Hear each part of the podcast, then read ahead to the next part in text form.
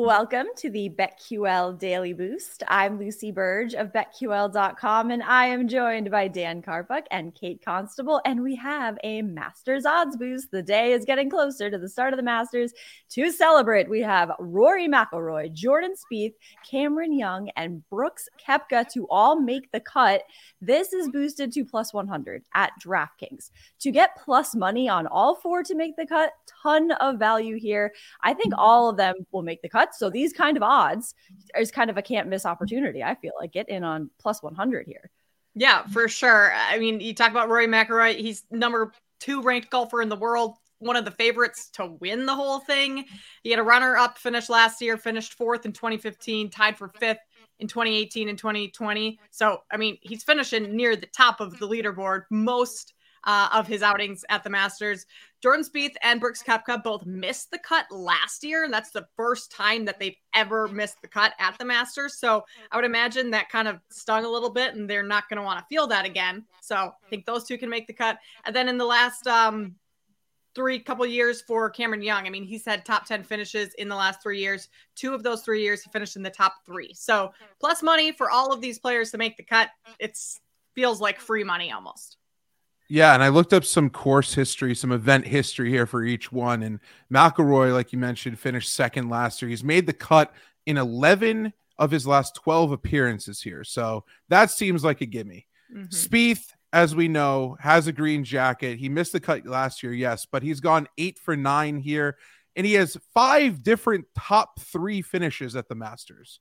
Five different top three finishes is insane. So this is clearly an event that he's really comfortable at. Uh, this is Cameron Young's second appearance here, but he ranks 14th in the official world golf ranking. So he is one of these elite golfers, and all we need to, is for him to make the cut. So that's, I think, a pretty low bar uh, for him. And finally, Koepka here. He has missed the cut in the, each of his last two years here, five for seven overall, but he's finished uh, tied for second here in 2019.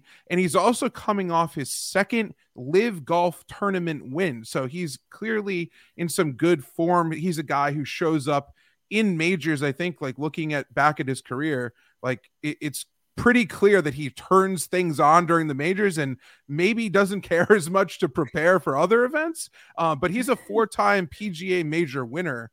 Um, so all we need, you know, we could double our money if all four of them make the cut, and I think this is a pretty valuable bet here this week. Yes, so grab this at plus 100 at DraftKings and head to betql.com and get your free three day trial today. And check out our exclusive sports book offers there as well. And of course, follow us on Twitter at Daniel Karpuk, at Kate Constable, and at Lucille Burge. We have our favorite bets for today. Also, I am uh, going to MLB. Alex Manoah under five and a half strikeouts against the Royals. Manoah only had three strikeouts in his first start of the season. He has an ERA of 13.50 after that. Patrick Corbin. Wow. Seriously, on Patrick Corbin Day, to all who celebrate, happy Patrick Corbin Day, to all Alek Manoah Day as well. Under five and a half, the Royals are kind of in the middle of the pack in terms of team total strikeouts this season. They are 17th in the league. And when Manoah faced the Royals last season, he had only four strikeouts in that outing. So I think he can hit the under on this one tonight.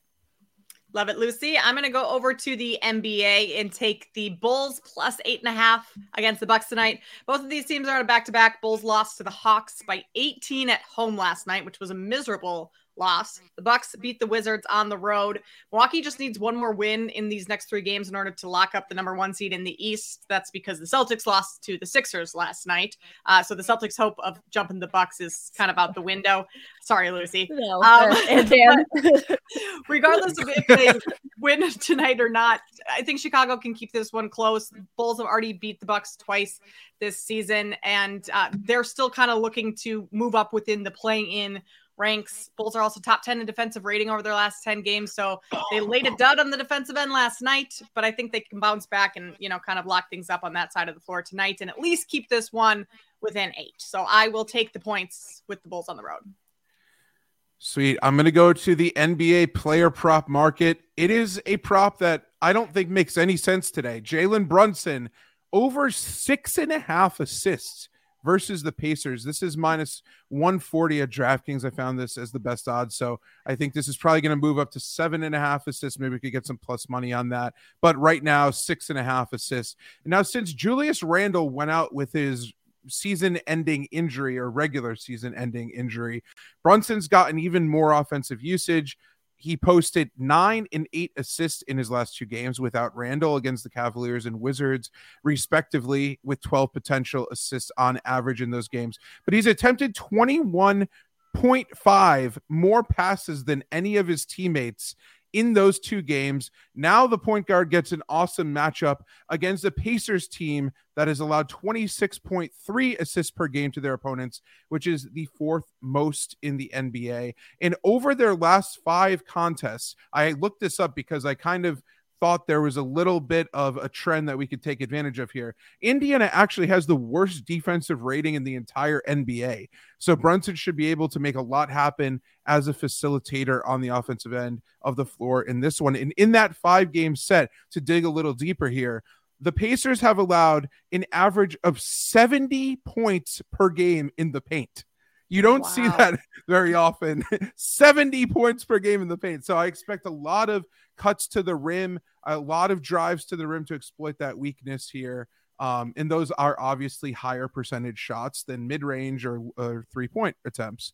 Um, Indiana's also allowed 21.4 points per game off turnovers, 16.8 fast break points per contest. Those are right near the bottom as well. So there's a lot of ways that this Knicks offense is going to be able to exploit their defense. So lots of easy buckets on the way. I think this is going to move to uh, seven and a half, probably uh, very soon here. So if you could get on this uh, before it does, or even get plus money on it when it does, I, I think this is the best bet on the board today.